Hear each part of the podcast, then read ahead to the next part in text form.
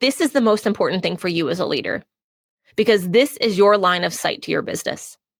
This is how you are forecasting next month's predictions. Remember, technology enables strategy. Honestly, you can't afford not to have a process and train this from day one. This is quite easy if you have an ATS or CRM set up correctly. There are programs out there that you can record how to submit a candidate or a job process just by following your tech stack and it'll track your cursor and clicks. So, for the sake of your business, do this well.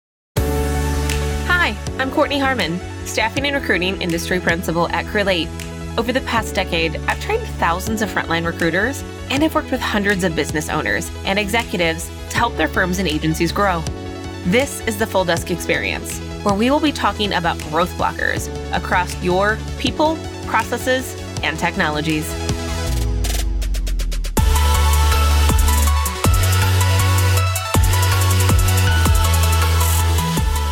On today's episode, we're going to talk about navigating change management in the talent industry and some of the winning strategies your organization can implement for long term success. Let's face it, change is a part of every business, and there are organizations out there that just get it wrong.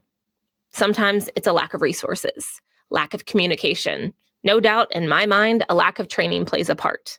But honestly, it truly comes down to aligning your processes with your technology in this one. Now, if change management isn't approached correctly, you're going to create burnout within your teams because of that lack of process, missing communication, and broken systems that don't really allow your teams to collaborate effectively in their ATS. And in turn, it's not going to give you, as a leader, the holistic view of your business to make future decisions and adaptations to the shifting markets. Now, it is about having a strategy determined understanding where changes are going to be made, and then ensuring that process is spelled out and replicated in your system of record. So you can use those workflows, those automations, and other technologies to work smarter beside your teams and give you, as that leader, the forecast of your business. So technology enables strategy.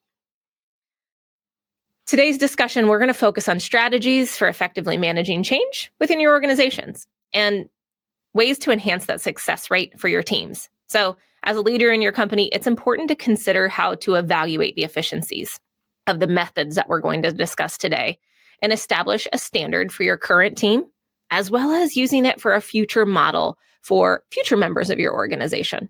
So, if you're unable to perform the necessary measurement or establish a custom workflow for successful change, it's going to be challenging to maintain any changes discussed in this session or other sessions that you're going to attend with us.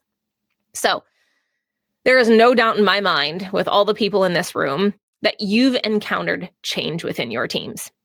Because, according to a stat that I saw, 79.7% of organizations, nearly 80% of organizations, need to adapt their business every two to five years. Two to five. So think about how much change you have been through in the last five years. Now, there are several reasons why teams and talent businesses might have to implement change. So I'm going to talk through a few of those before we get into our strategies. You might have seen or experienced some of these as of recently. Number one, you may have seen market changes. The talent industry is consistently evolving, and teams may have to adapt to new market trends and demands to truly stay competitive and shifts in the market. I'm going to be talking about this one shortly, and we've probably talked about some other ones on our podcast in the past. Number two is technology advancements. New technology can disrupt traditional talent business models, and teams may have to implement new systems and processes to stay ahead of that curve. So think about adapting to AI and what that will be like for many of your businesses in the months and years to come. If you had a chance to listen to our podcast with Maurice Fuller, we talked about what the future of tech in our industry is going to look like. You might have a good outlook for what that might be like from that show. So hopefully you get a chance to think about that. Mergers and acquisition is another reason for change. Companies in the talent industry may merge or acquire other businesses, leading to change in organizational structure and processes. Regulatory changes. That may depend on your industry, but new laws and regulations can have a significant impact on your business. requiring your teams to make adjustments to comply with new rules in your industry or in general, whether it's new laws like GDPR, vaccine mandates, depending on your industries, those laws may change more frequently. The last two are probably something that you have seen more frequently. Number one is the organizational growth. And I should say it's not number one, it's number four on my list, but organizational growth. As talent businesses grow and expand, teams have to adapt their processes and systems to accommodate that increase in demand or the change in leadership that they may have due to the organizational growth. And last but not least is increase in remote work. Guaranteed in the last five years, you guys have experienced that, probably in two years. With the pandemic and the shift to remote work, companies may have already adapted their systems to manage your remote workforce. You're probably seeing that now, not only in your ATS, your systems, your reporting. You've probably had to pivot in some way, shape, or form. So, implementing change can help teams in our business navigate and adapt to these various challenges and opportunities. It truly allows them to remain successful in the long term. So let's talk through a few strategies for successful change management, which in turn is going to uncover where most change management processes fail and how you can ensure your tech stack can come alongside in supporting new and changing processes. So I'm going to tell you about some of the struggles that I've seen with organizations and that I've experienced on my own when implementing change for companies. So let's first dive in with the obvious statement for the episode change is hard. For individuals, let alone teams and organizations. I want you to think about you for a minute. You're mm-hmm. officially 24 days into the new year. You may have had New Year's resolutions. The great part about New Year's resolutions is they're usually only involving you getting in better shape, eating better, more active, whatever it might be. Think about it. It's hard to change your own actions and make yourself accountable and to motivate you to make a change, let alone in a group, a team, or a company. How many people have failed their own New Year's resolutions 24 days in? I don't know about you. Good news for me. I don't set resolutions. I set goals for the year. It's my way of validating in my brain. It really determines outcomes for me. But if we're only 24 days in and people have already fallen off the wagon, think about that in terms of your team. That consists of multiple people, multiple teams, all with different visions, different lenses, different whys, and motivation behind each and every employee. That is no doubt the part of the reason that only 34% of change initiatives succeed. Listen to that again only 34% of change initiatives succeed. That means nearly 70% of change fails within organizations. Think about that for your organization. Have you ever tried to implement change and has it succeeded? This statistic states that you're not alone. So, Katie, I'm going to throw you up that poll up to you first. So, we're going to start with a quick poll.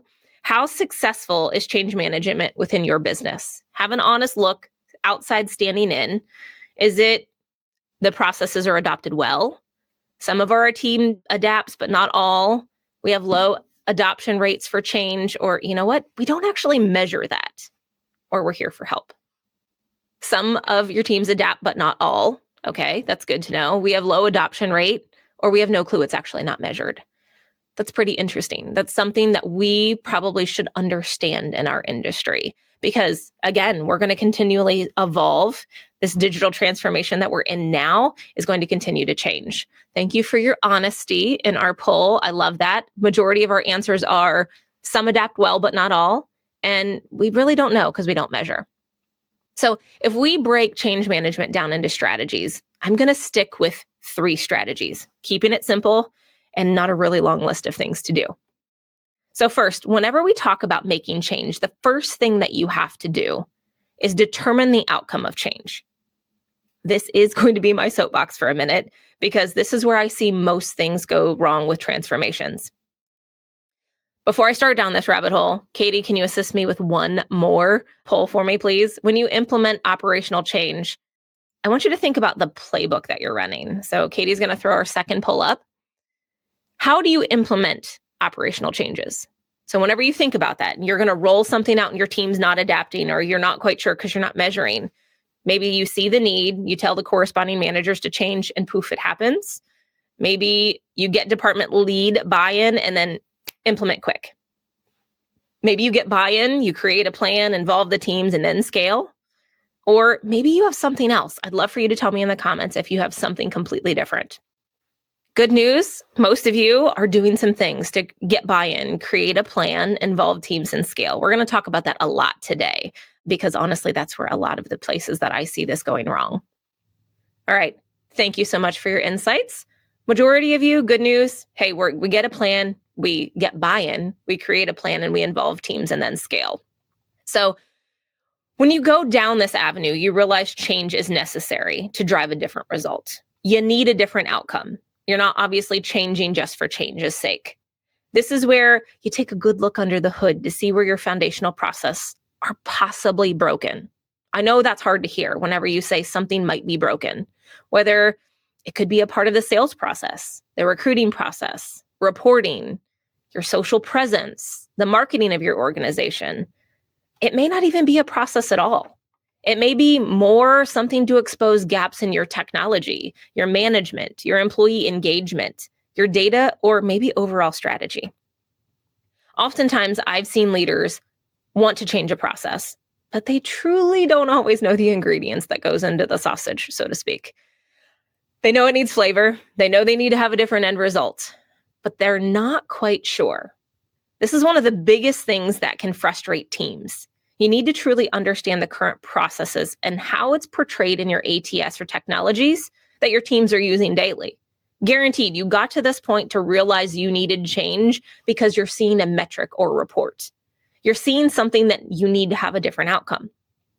Now, did you know that most, the most common barrier to transformation failures is that 37% of executives tend to underestimate the importance of operating model changes within an organization and the impact through that transformation phase.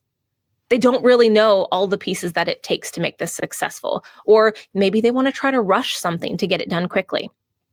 So, Let's take a very applicable reason for change that you might be experiencing today market changes. Ironically, I had that same exact situation when I was working for a network of companies as well. Maybe now, like you have, you might be having talent beating down your door for the last two years with so many jobs that you couldn't fill.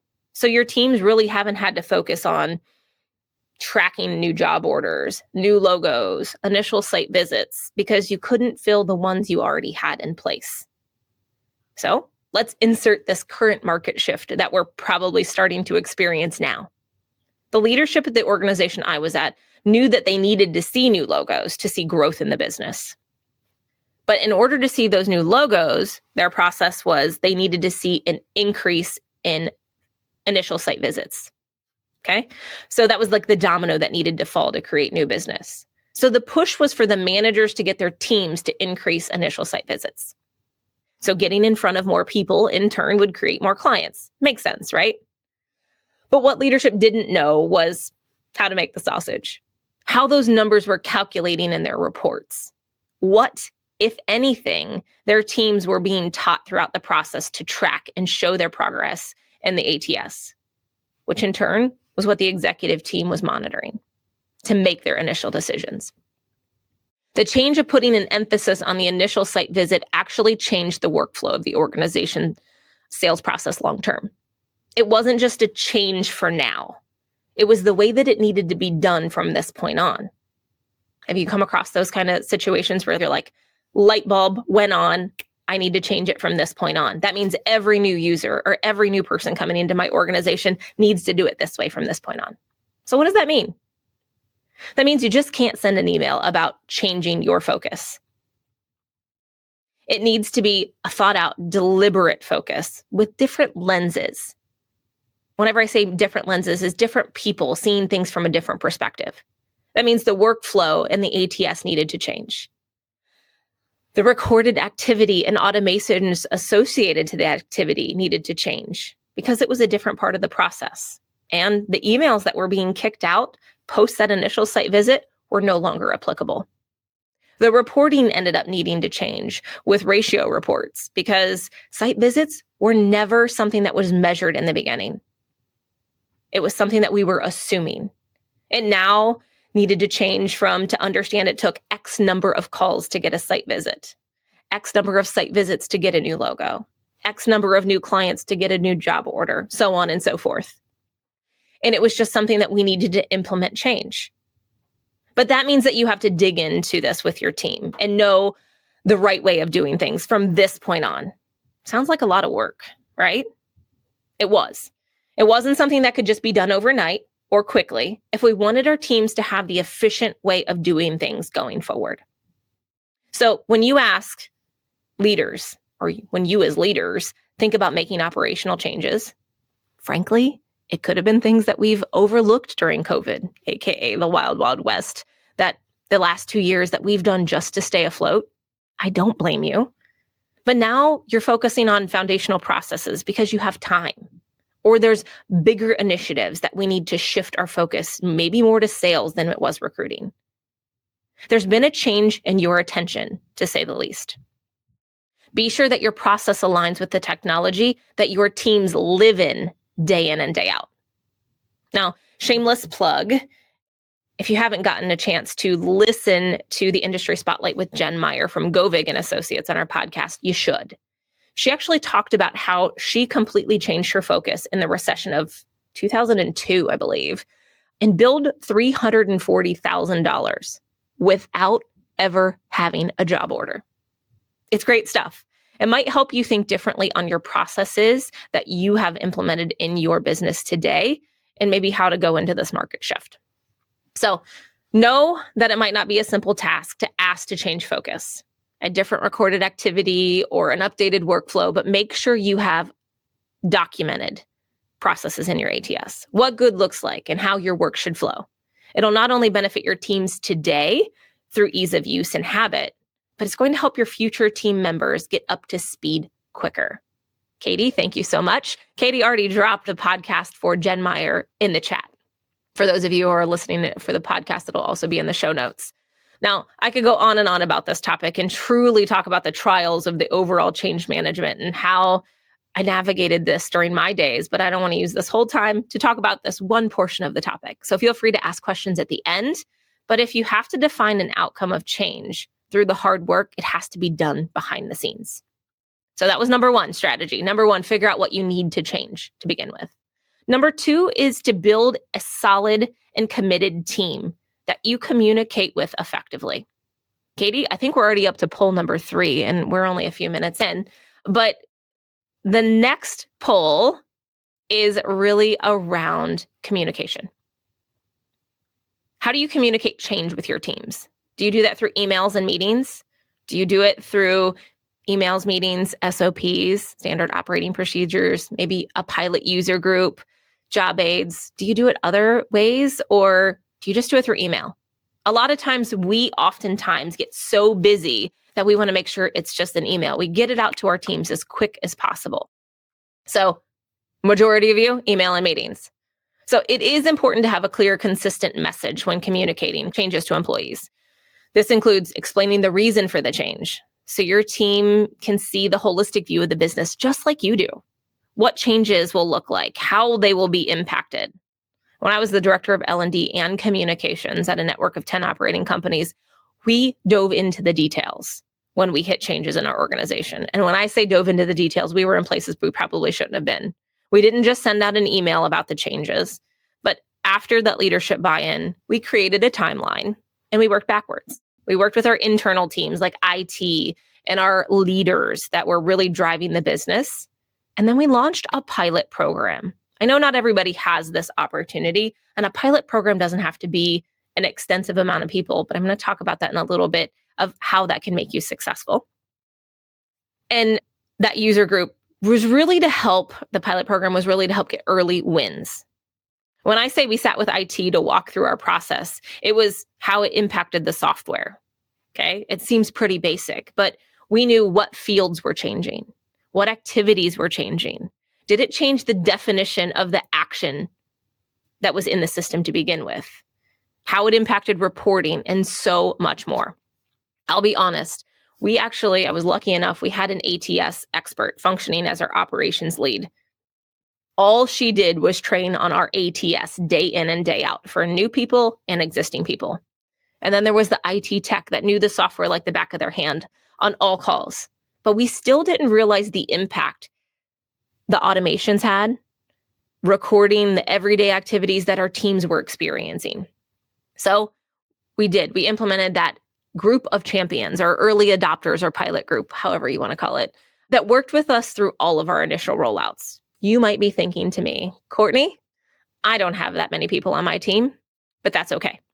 It doesn't have to be a high number. Maybe it's just one sales associate or one recruiter. Oftentimes, leaders like yourselves may not be in the system day in and day out. They truly understand how the technology is worked, how they're getting reporting, so, by involving employees in the change process, they'll feel a sense of ownership and more likely to support the future changes of your organization. And they're going to tell you where the gaps may be with the transitions that you're looking to implement. They will be your win to help eliminate any employee resistance in your organization. Maybe not all, but they're going to be there to help be the force to say, yes, this works. Yes, I understand why. Yes, I understand this is good for us. Cooperation from the workforce is a key element in organizational changes. Without it, the change process is unlikely to succeed. Unfortunately, employee resistance and lack of management support often led to failure up to 70% of the change initiatives. However, in some cases, even a commitment as little as 30% of employees can really ensure a successful transformation. Remember, you could have stopped your commitment 24 days into January. Let's make sure we're here to help support our teams. Now, post that user group or pilot program, we understood the details, updated our training. We created a communication with job aids, how to lunch and learn for all employees to see changes live. Now, if they didn't have the ability to join, you guys all had talked about meetings. If they didn't have a chance, they could listen to the recording, but it was pertinent that employees have a chance to ask questions. It's key for them to be able to engage. This was the way for members of your team to understand the why behind the change versus an email to convey a change as a way to pick apart KPIs. So your employees figure out how to skew the numbers going forward. If you don't think your employees are doing that, you're crazy.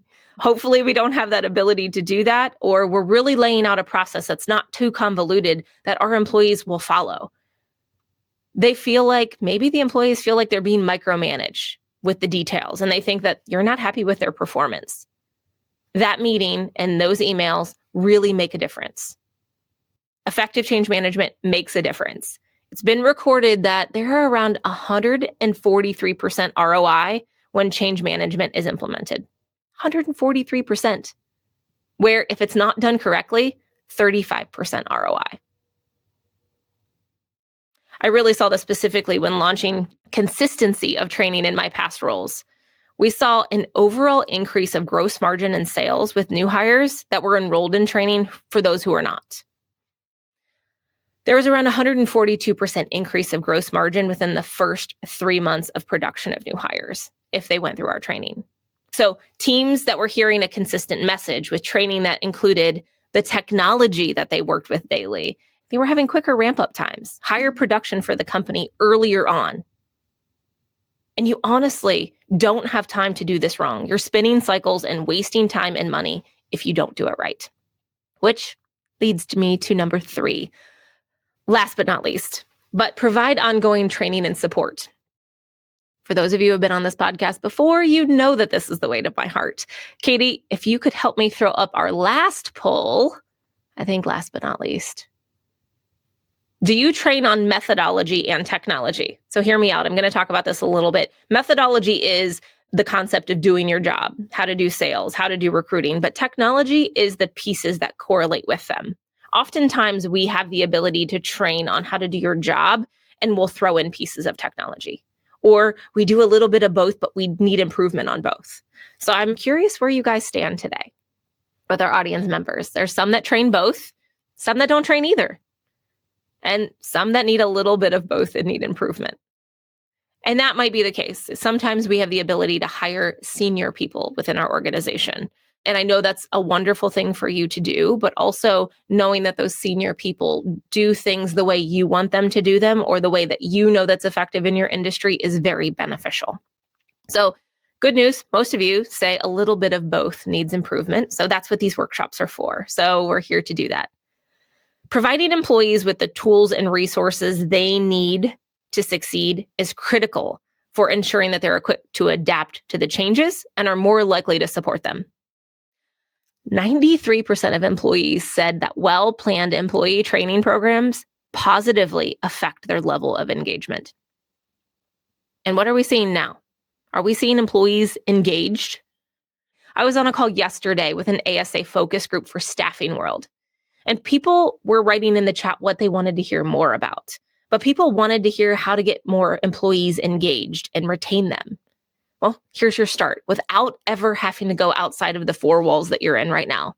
Take an honest look at where your teams are today and you're training them on what they need to know and the change management that you will have in the future.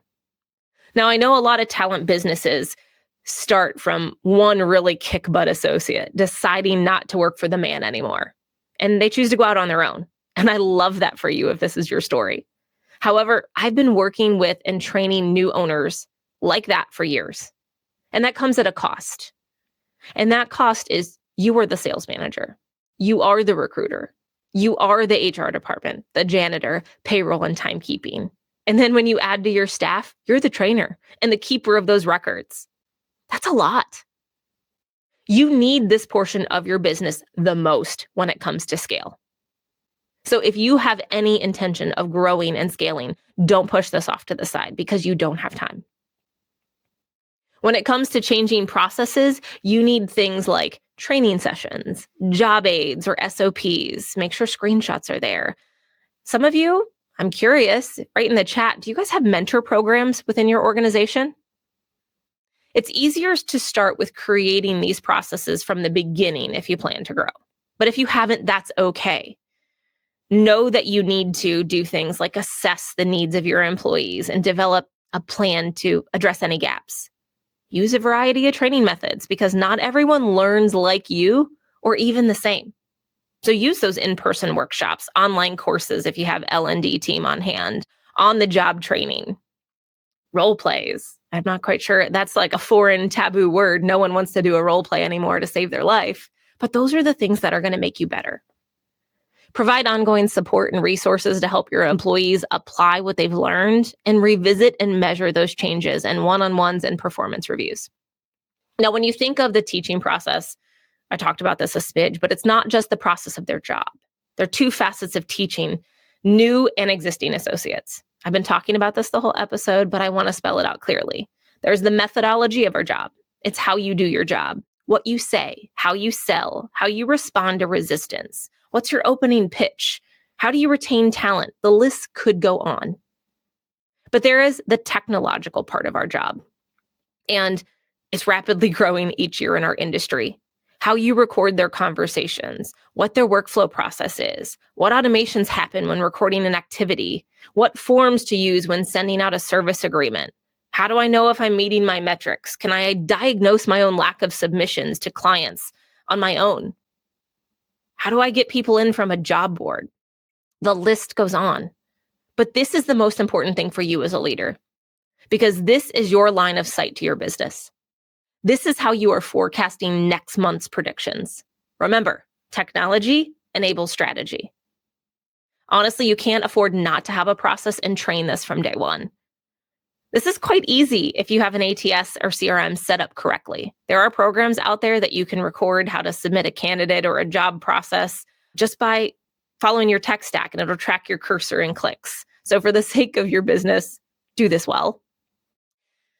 And if you're limited on resources, there are plenty out there. If you need more ideas, feel free to reach out. I'll be happy to help you through those.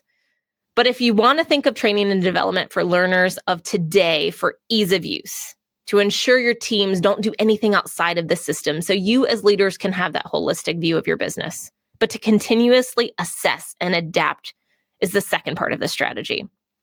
Change management is an ongoing process. It's essential to continuously assess and adapt strategies as needed. This includes monitoring progress towards goal, gathering feedback from employees, making adjustments as necessary. You have to understand and have the return on investment conversations, even if you don't want to. What's the value? What does it take to manage it? What do I need to do to scale it? Have a clear plan for implementing changes in your organization and give adequate time to implement those operational changes, monitor their success, set goals and milestones, and regularly review them. Now, if I can say one thing, please don't get distracted by the shiny tool you're seeing out there today. That tool could scream AI. You're being sold on a claim that it's going to fix a pain point for you. Maybe that you've experienced, and maybe it's been accelerated by COVID and the digital transformation. AI is not going to fix your in house problems. It's not going to fix your lack of process, lack of training. Change to your reactive approach to our industry. No tool will fix that. Your teams need and deserve a leadership that has deliberate processes, change management strategy that's spelled out through your technology and integrated with tools that your teams use daily. That's what impacts them the most. Now, with the rapid pace of technology advancements and the consistently shifting economic landscape, your talent organization must be able to adapt and evolve in order to stay competitive. And effective change management is there for critical success for the staffing and recruiting firms as it helps you navigate and implement those changes in a smooth and efficient manner. Now, Katie, I've jumped off my soapbox. I apologize. I could go on and on about this one. I was having a conversation with Daryl and our audience about the way that they run some of this kind of change management thing. And Daryl, if it's okay with you, can I share what you've shared with me? Sure thing. Sure. sure. Thing. Okay. So what they do is they take a look at their data through Crelate. They use oh, Yeah. They suggest trainings. They have coaches that review the numbers, suggest training sessions to him, and then they set up groups of training with specific content that's aligned with what is needed for those groups of employees. So they group the employees by the areas uh, for mm-hmm. growth, and then Boolean training, technical training, uh, ATS training, and then they pair them with a coach who isn't their direct leader, if I'm understanding you correctly, yeah. Daryl. Then the team reports to their coaches who help them design and outline their goals every year and quarter, and then the coaches work with them to make it happen. I love that. That's a mentorship program. Uh, I've seen those in many organizations and they work. Now, this can be something as long as that group, Daryl, maybe you can chime in on the chat, as long as that group is also your change advocate champions that can work with change management too. It doesn't have to be just Boolean training. I'm not going to lie. I don't stay up and nor does anybody probably in your office stay up to learn Boolean searching late at night. But that, that's wonderful that they're teaching. They're being able to teach on the job, real life skills to say, let's work a job order. That was my favorite thing to do in training was to say, let's open your job order. Let's pull up keywords. Let's actively do this right now. So I love that yes, all our coaches report to me, director of operations who is seeing overall data. Yes. Has direct feedback to VP and ownership. I love that. That is a great way. And it's honestly a great way, Daryl. I love that they don't actually do that training with their actual managers. It is someone else for accountability because you take that stigma of, I'm not performing correctly off right? You're here to actually upskill your team. You're here to help them learn and develop because not only does it make them better, they can essentially walk away from your organization, Daryl, and say, hey, I'm good at what I do because Daryl's company helped me get that way. You're advocating for your team, you're advocating for the people in your organization to do better. But bottom line, it's more money in your pocket too, long term. So it definitely is career advocacy program in a way. And you can essentially, I'm not quite sure if you have it now, but you can have that spelled out into career development to say, you know, if you want to be we have almost no turnover. I love that. Bravo to you. If you haven't taken notes away from this, to be able to do a mentorship program like that, I think that would be great. Those are great things to be able to implement. Mentorship programs are amazing. And it's truly something to take note of and to be able to develop because it's not only going to help training today, but it's going to help you advocate for the idea that we're changing stuff in our system. Are they doing things correctly? Maybe we need to run a program or a lunch and learn on this one specific topic. John, I love that you took notes. Yes, of course, John took notes. That's great. John said he'd have to wear costumes so people didn't realize their manager was doing their training. Uh, but that's something I love that. And John, honestly, that's something that even if it's four people or three people, it's the ability to say, have them go talk to somebody else or have, you know what I love, John, is to have people within my organization as we talk about the change, they're actually leading the training. So this was something that we did when we had two smaller teams is we discussed the changes. We discussed how that impacted and then we did a lunch and learn for everybody even if it was two to three people. But it was like i need you to go teach this because i don't know about you but in my time coaching and teaching people learned better when they taught. It was just a different perspective. Now that's not something that everybody loves to do not too many people want to sit up here on a screen and talk all day long. I will sign up all day. But even whenever I was in my pitching career, I learned so much more going to teach an eight year old how to pitch than I did understanding from my own coach what to do because you had to just say it in a different way. You had to explain how things moved, how things navigated. But that goes the same thing with your technology. So I love that.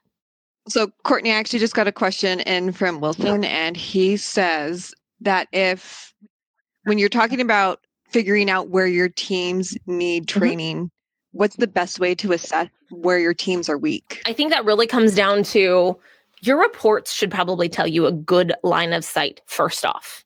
So if you are having trouble understanding, and I'm just going to use this as an example, so bear with me as I go through this. It's really the idea to say, you know what? It's taking my team 20 five candidates to be able to submit one person.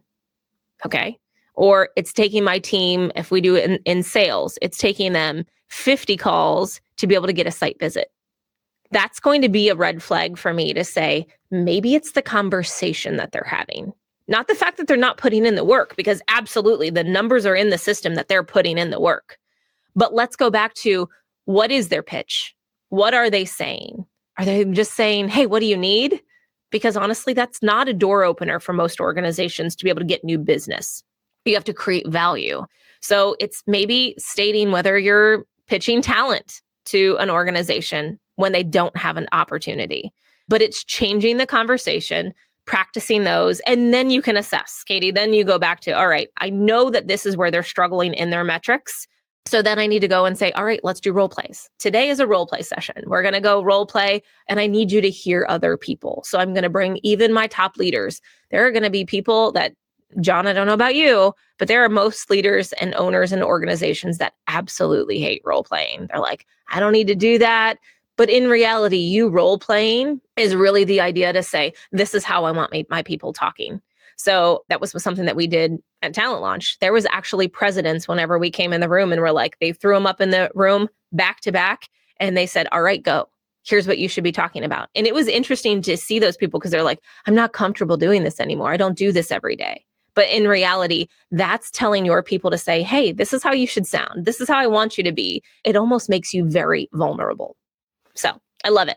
I hope that answered the question next question, I think that you kind of answered in that roll up. Oh, no, sorry, Carly. Carly just clarified that she said that at the beginning, when you say define the outcome of the change, how do you go about defining? I mean, obviously, you have quantifiable metrics at the end, but how do you go about defining exactly? You say this a lot, Court, what good yeah. looks like in your office? Let's use the market shift. The market shift is like, okay, I know my teams aren't putting enough focus on sales right now. We're not getting those new logos. So whenever I know I need to define the change is whatever we're doing today is not working. Or let's use a technology. AI. AI is that buzzword, that shiny silver bullet that's going to solve all your problems. But in reality, it's going to change your processes. It's going to change what your system is doing. Your automations are kicking out. So therefore, whenever we implement those t- new technologies or decide we need to put a new focus on something that we're actually trying to put deliberate process against, whether you're MPCing a candidate and saying, well, this is what I need to do 20 times out of the week or for five call blocks a week, then we need to make sure we really, that's where we define change. When we know we need to change our actions or we need to see a different result in our data, or we have a new process or we added a new technology. So it can vary but I think where you're going to see is the definition of insanity is doing the same thing over and over again, is expecting different results. And I know that is the most cliche quote ever, but it's really the idea to say, how am I going to get better results if I'm not changing my own actions? I think that's probably the end of our questions today. Um, John didn't really have any questions. I'd love to pull you up, John, but oh, John does have a question. Okay. Saving the best. Just because I said it. you just had to put it in the universe. All right, John. John, let me pull you on stage. Give me a second. As you know, it's been a while. I'm kidding. You're not in your pajamas. There's no way. Sometimes I do fall asleep in this. I'm that boring. I, that's what you just told me. so, in thinking about yeah. Daryl's situation, and it was great to hear that. But um, when we're like a small company where it's hard to build that kind of process and structure where you can trade things off, I mean, I love that model. When does it make sense to start instituting organizational change management tools versus, you know, what we're doing now is just recognizing when people aren't landing in our methodologies and introducing more individualized or driven change management. Like we did, our training and stuff is more mm-hmm. individual driven, which I know is part of change management, but is there like 10 to 15 people when I start not knowing everybody's name? You know, when do you start figuring out, all right, let's build something? Because I think as young, smaller company entrepreneurs, it's hard to know how to prioritize some of these things that you're implementing in your company? I think it comes down to you. And I have seen organizations that are like, I have five people, but my five people do things differently. And it comes down to where is your line in the sand? Because you were successful at running a desk and probably still are. Eventually, are you going to be able to step away from that? But are your is your team going to be able to say, I know the John way. I'm going to be able to do this the John way because frankly, John, if I know you, you do things right, right? So as you hire new people, we do it like you do, Kortney. So of course it's right, right? yeah, I think that's the point, and that's part of um, my opinion. Is is you're labeling why we have such a fragmented Absolutely. industry. Is companies grow where you have five people and they all do it a different way. And if you're truly going to scale, you have to create a brand, and that brand has to have an identity where your customer and candidate experience is consistent. So if they buy, eh, that was the shift. There, when we started to grow, they can't buy John Nyland anymore. They have to buy what we do as a company. And we, we've gotten past that point, but it's all right. Now we want to keep growing, and I need to make sure that the processes are consistent. Yeah. And is that really, ch- I mean, it is change management. We've got to manage that change so as we grow, we don't lose. Correct. Because pieces. what happens is when you get line of sight and there's more cooks in the kitchen, everybody's going to have their way of doing things. And honestly, hopefully, you're going to be able to continue to hire senior tenured people and they're going to be able to help you say, well, John, I was successful doing this. So let's navigate away or let's have this process if it comes to LinkedIn or whatever. I know this is mm-hmm. successful. So I want to do this differently. But it really comes back to first off, how your system of record is created. Correct. We're tracking. We're tracking. Yeah, so when you record. have the ability yeah. to mm-hmm. say, hey, you know what? This is what good looks like. My workflow walks you through exactly your process. There's no guessing, there's no questioning.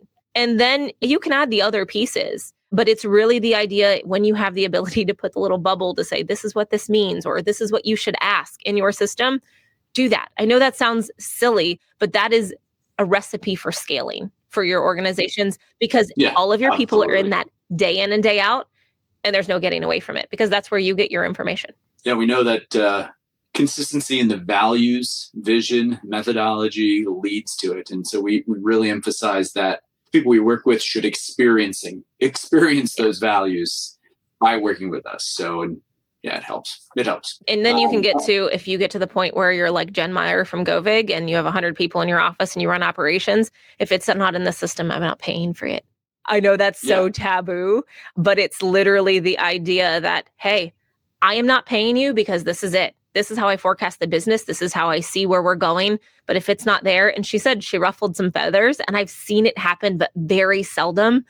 But that will get your teams to change. And it only takes one person, it only takes one time. And that will for sure change the process on working in our system is a requirement. So if it's not in our it. system, it's got to be in the system. It's not even an option. Correct. Correct. And I think Daryl agrees with that. So yeah. And there, there are so many yeah. times, and I can even tell you, John, at my last organization, 10 operating companies, there were still people that were like, eh, I'm going to still work out of my Excel spreadsheet. And I'm like, what are you doing? How can you scale? How can you have your insight of your business? But it still happens because people go with Mhm. comfort. And that's going to change as you continue to add people to your organization too. Well, and, I've found when we've we've hired people who say they want to change, and then when they try, they can't, or they don't really try. They never really wanted to, and they discover that once It's lip get in. service and they know what they need to do. And I, I know I talked about skewing metrics, but it really comes down to don't let your metrics bite you in the ass long term because you may have these expectations to say you need 100 calls per day but you're never checking the system to see if there was 100 calls or maybe they're just skewing the numbers and putting 100 in and therefore you're not seeing the growth that you need to see because you set a goal for them to be able to hit this and that's all they cared about so they were hitting the goal and you're not having a great line of sight to what your business really looks like Yeah, they can call 100 Yeah. restaurants and still have it show up. Yeah, I mean, I've, I've seen many instances of that type of stuff. So we try to build in quality metrics, but people will skirt stuff. They're all the going to. They're going Yeah, to. they- That's why we yeah. also don't want to put too many parameters on things to say, well, it should be this number and this number. And but this is where it comes back to coaching. And as you add to your team to say, are we doing one-on-ones every week? Let's talk about these four quality metrics. Where are we? How are we doing? What do we need to coach on? Do we need to coach on your verbiage? Do we need to have a discussion? And I play the client where you can say your pitch and we work through what that looks like. But there are a lot of teams, well, my one-on-ones are for if they need anything. Well, that's for you. But do they need truly coaching? When are you allowing that time? So that's the true growth pattern, as I saw for new franchise owners to really come in. That five number was really the eye opener for most organizations that they were like, I need to make this more scalable, or I need to make sure I'm doing my due diligence to get things into the system and the system set up correctly so I don't have this problem going forward. Yeah, it becomes tough when you have more people because you have to look at those metrics for a lot of people and look at the right way. You mentioned this in one of your earlier full desk webinars was we measure ratios. The ratios tell us more than the quantitative metrics. And so once we see our ratios off, then we can And that's honestly, that's my favorite piece. Yeah, I can know how many submissions I have for a week. But if I know that I'm wasting more time, people are going to get to the point that they don't have to make 52 phone calls to get one submission, right? But how do we make that mm-hmm. better? How do we work smarter, not harder? Because no one wants to put in that time.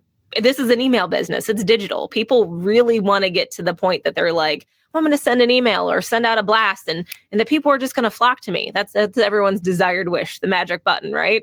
But it just doesn't work like that and we we really need to get to the point of understanding ratios and that's not how everybody's business functions today.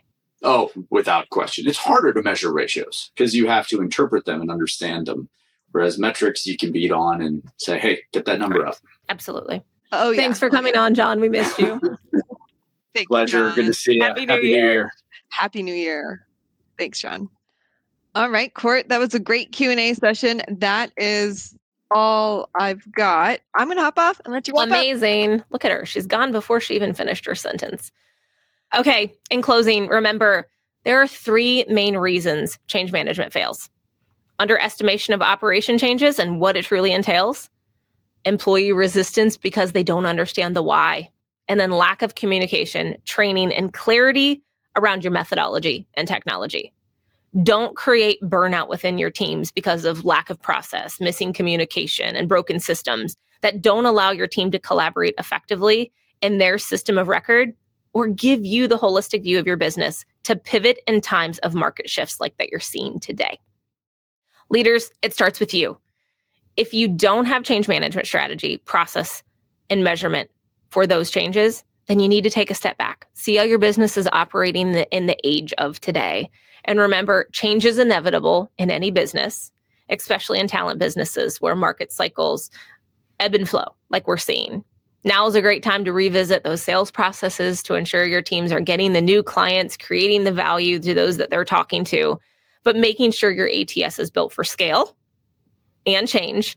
And this will accelerate their success and increase profits in your organization. Remember, technology enables strategy. I'd love for you to join us on February 14th. There is no better place that you would want to be on Valentine's Day than with myself and our own Sarah Gosson from our product team. She's going to join me as we talk about redeployment for your organizations. I can't wait for this topic. I love it. This is going to be a great unlock So please join us. And remember our new series, Industry Spotlight, where we talk to the top leaders and industry influencers who are shaping our talent industry. We'll be shining a light on popular trends, latest news, and the stories that laid the groundwork for their success. And those will be dropping once a month, and we will continue these workshops as well once a month. I'm Kortney Harmon with Crelate.